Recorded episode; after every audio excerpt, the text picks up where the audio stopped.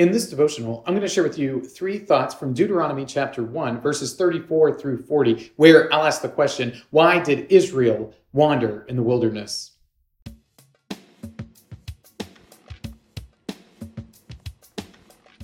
Deuteronomy chapter 1, verses 34 through 40 says, And the Lord heard your words and was angered, and he swore, Not one of these men of this evil generation shall see the good land that I swore to give to your fathers, except Caleb, the son of Jephunneh. He shall see it, and to him and to his children I will give the land on which he has trodden, because he has wholly followed the Lord. Even with me, the Lord was angry on your account, and said, You also shall not go in there. Joshua, the son of Nun, who stands before you, he shall enter. Encourage him, for he shall cause Israel to inherit it.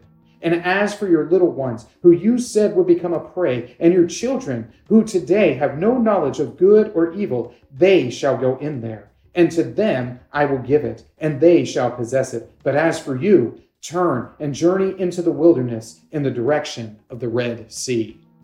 The book of Deuteronomy is a retelling of the law that Moses gives to the people of Israel as they're preparing to enter into the promised land after having wandered in the wilderness for 40 years. And here in the beginning, Moses explains to the people of Israel why it is that they had to wander in the wilderness. You might remember the story of the 12 men who went to spy on Canaan, that 10 were bad and 2 were good. There's a little ditty that goes along with it that I quite enjoy.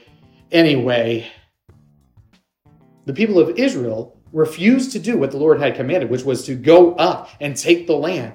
Even though Caleb and Joshua both said, This is a great land, we need to go and take it up, those other 10 spies said, It's too risky. We're not big enough, we're not strong enough, we don't have enough might, we can't do it.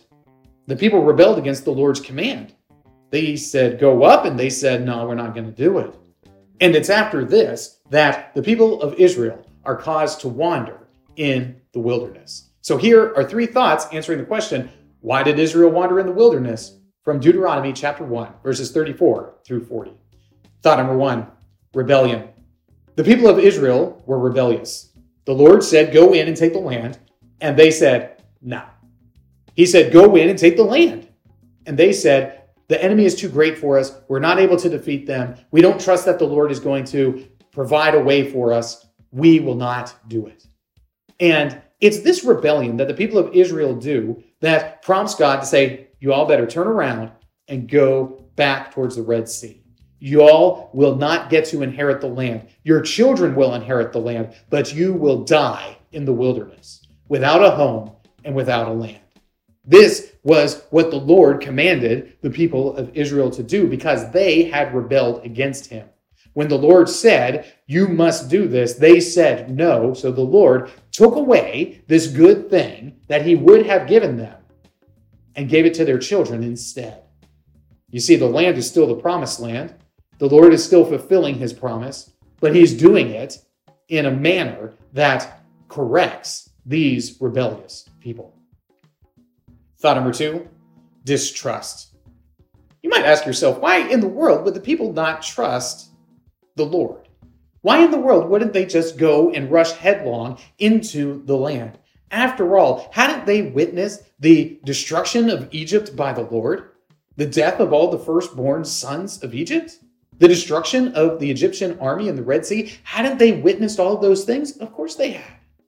But it's one thing to recognize that the Lord was faithful in the past. It's a whole other thing to trust that He's going to be faithful in the future. And when the report came back that the people of the promised land were big and mighty and had walled cities, they got disheartened. They didn't trust that the Lord would provide for them as he had in the past. They didn't trust that the Lord would care for them as he had always done. They didn't believe that it would take place. And it's this distrust that the Lord is punishing. They don't trust the Lord, which prompts them to rebellion against his commands. And this is why he turns them around and sends them back towards the Red Sea so that they might wander around in the wilderness for an entire generation. One of the things that we often miss is that the wandering in the wilderness is a generational punishment. An entire generation of people will die before the promised land is finally entered into. Thought number three correction. Ultimately, Israel has to wander in the wilderness because the Lord is correcting them. He is demonstrating to them that if you rebel against him, he will make your life difficult. He will demonstrate that you can, in fact, trust him. And you must, in fact, trust him because if you don't, you're going to be wandering around in the wilderness for a generation. The Lord is doing this to correct the people of Israel so that they would not rebel against him in the future. Now, if you've been reading through the Bible with me, you know that the people of Israel will rebel against the Lord again. In fact, this is like inherent to their character. They're continually rebelling against the Lord, continually seeking after other gods, continually rejecting his law. But the Lord is continually correcting them of these behaviors.